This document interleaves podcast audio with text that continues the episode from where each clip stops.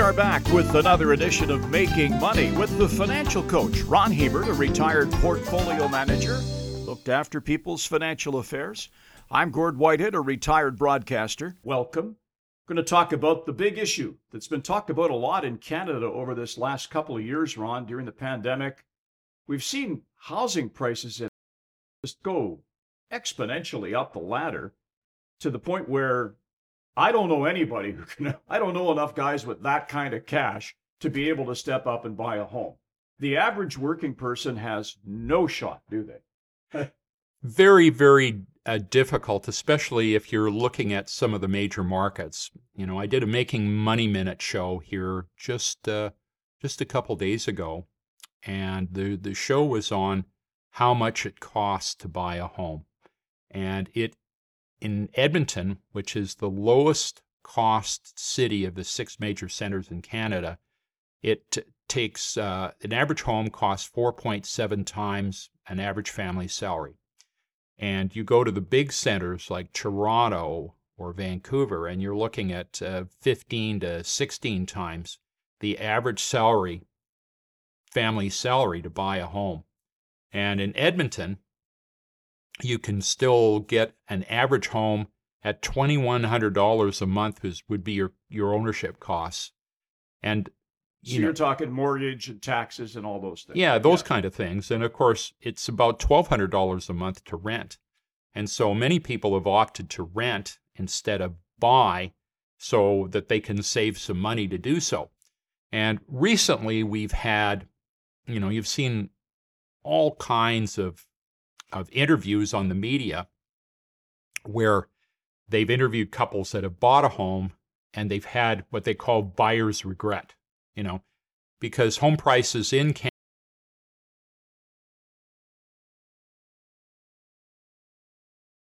right now. And most analysts are saying that before it's all over, they're probably going to drop 20%. So if you bought or you're thinking about buying, well, you want to ask yourself some serious questions and just don't let the emotions of, boy, we're going to own our own property uh, overwhelm you. So, today our show is literally about the eight questions you need to have answered before buying a home. And by sitting down and asking these questions and answering them, it's going to take some of the emotion out of the decision and it's going to make sure that you're A, going to be able to afford it, and B, you're going to have a tenure long enough uh, to make home ownership worthwhile. Yeah, that's that hurts. Uh, I think a lot of us have been through that scenario where you made a purchase. I remember I bought it, you know, probably the top of the market back in the when it would have been the early 80s, and you know rates were high. We bought the home. The market went a little bit sour. It took a long time for us to get back above purchase price.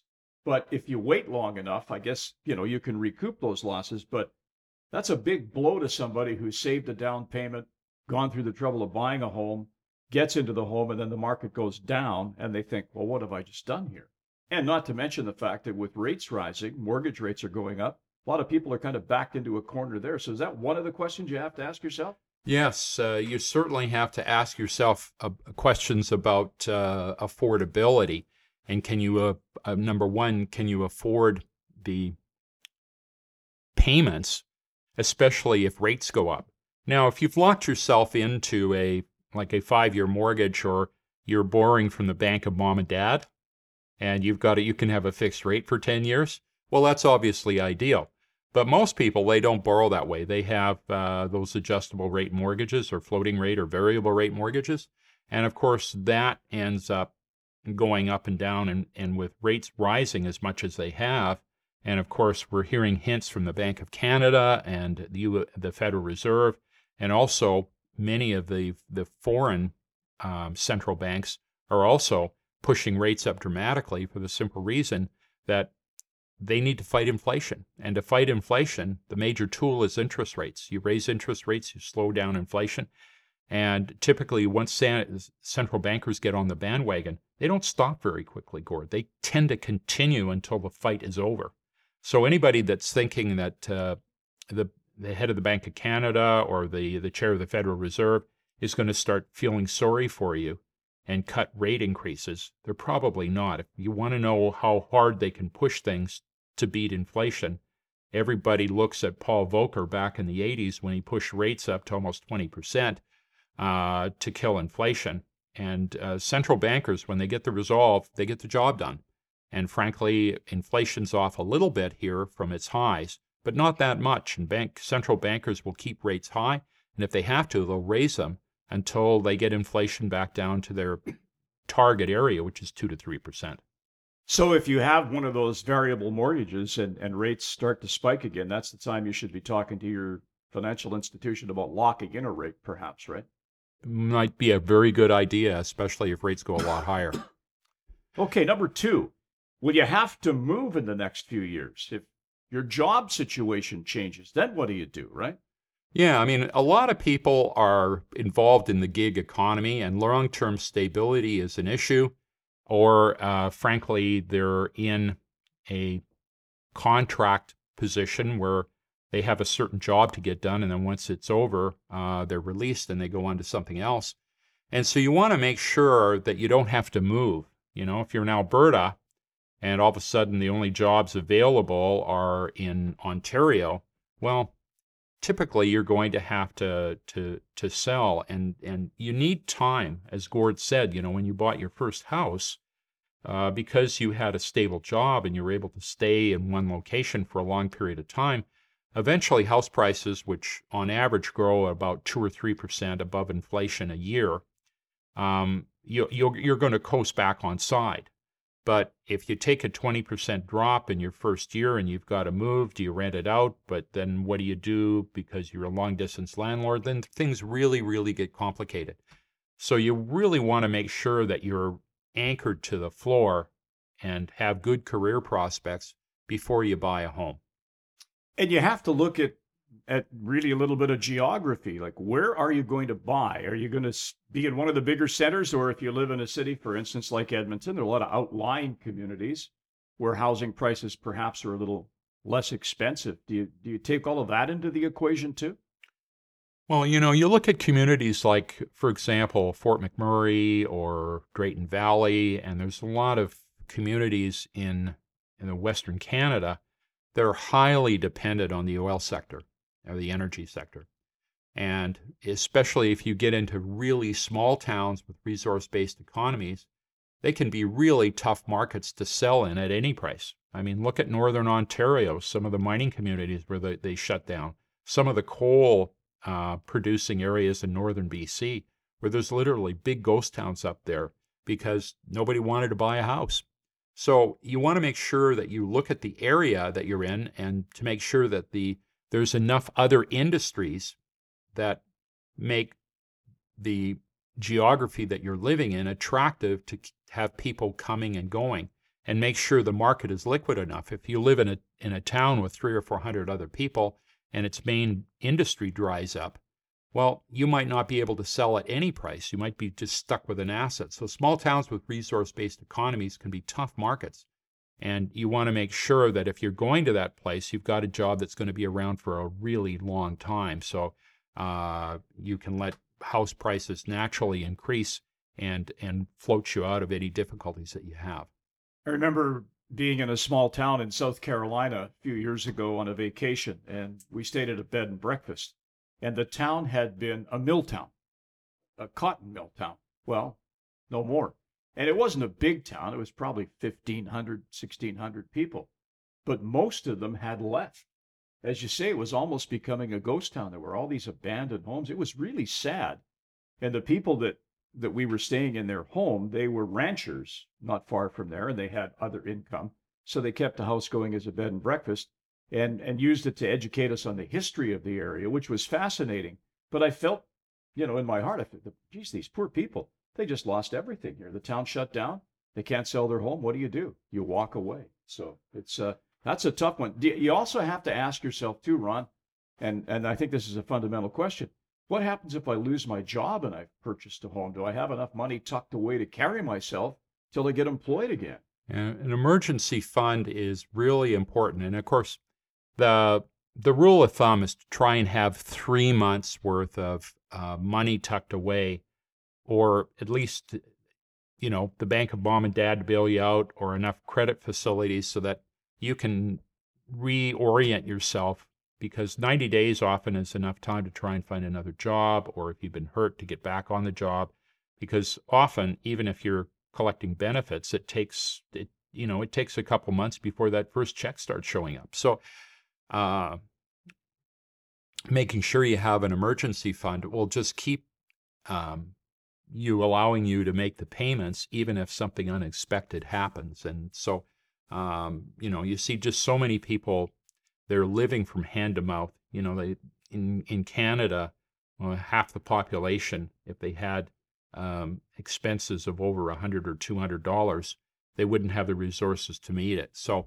you don't want to get yourself that tied into a mortgage where you have no wiggle room whatsoever. So um, it, everybody wants to buy as much house as they can afford, but you're often better buying a little less and to keep a little bit of that money tucked away in emergency fund so that if anything goes wrong, um, you can handle the contingencies and it'll allow you to keep what you got.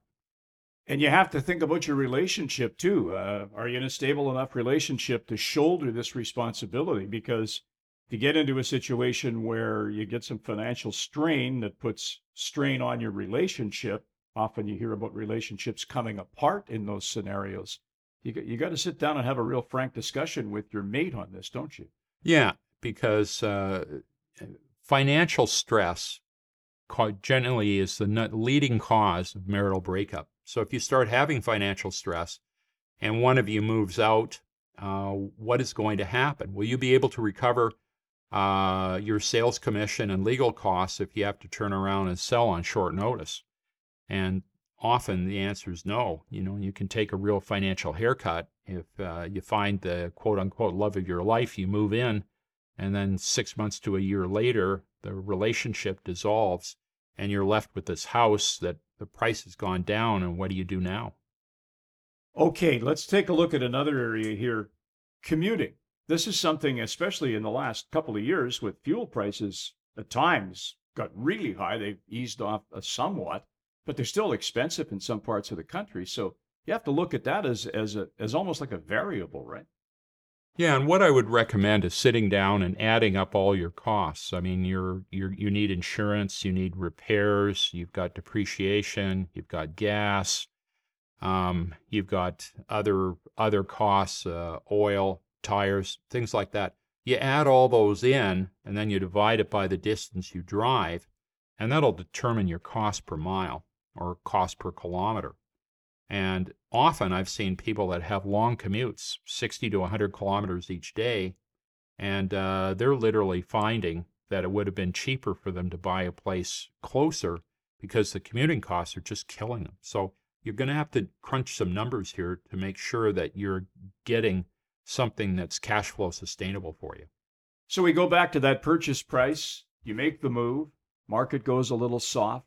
You have to sort of sit down and try to do some kind of a calculation. I don't know what that would be, but how long do you have to be in this before you see some kind of positive return on your investment? And this is especially true for people that are homeowners late in life, Gord. You know, uh, you're 55, maybe you're buying your own your first home, and you have to literally ask yourself how much appreciation do you need to break even to cover all your buy and sell costs and will you live long enough in the home to recoup them?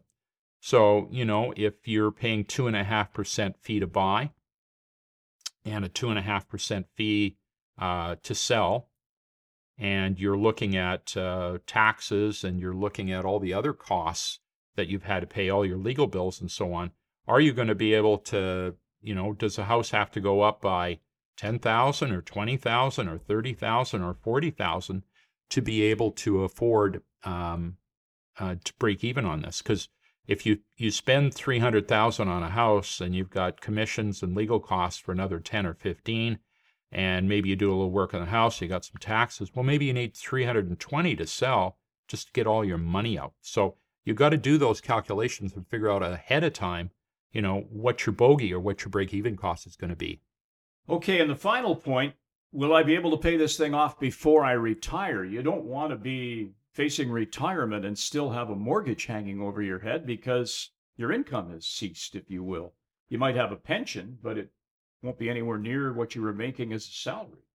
Yeah, so many people buy houses, often their first house, five years before retirement, and they figure, well, you know what I'll do is I'll sell it and I'll downsize once I retire, and then I'll use the proceeds to live off of. Well, you know, that is Very a- idealistic. yeah, it's idealistic, and it's uh, especially in a cyclical economy like Alberta's. Often, if oil turns south, you can be left with a property that's worth less than you paid for it. So, you know, ideally, if you're going to buy a home, you really want to try and have the thing paid off before you retire and not banking on uh, speculative appreciation to lift you and give you the cash flow you need to um, live your golden years out. So it's a it's a very stern conversation that's necessary. A lot of things to check on there. There's eight on the list. Go back, listen to the episode again, find out what they are, and and make that your checklist and determine whether or not this is really the right move for you at this time, or should you continue renting and try to wait for a softer market and an opportunity to buy at a little more affordable price. On behalf of the financial coach Ron Hebert, I'm Gord Whitehead. We're back next week with another edition of Making Money. The information presented is derived from sources believed to be reliable. This material is presented for information purposes only and does not constitute investment advice. Before acting on any investment information, a person should seek advice from an investment professional. The presenters may or may not hold positions in the securities discussed on this show and will not be responsible for any losses sustained from acting on this information.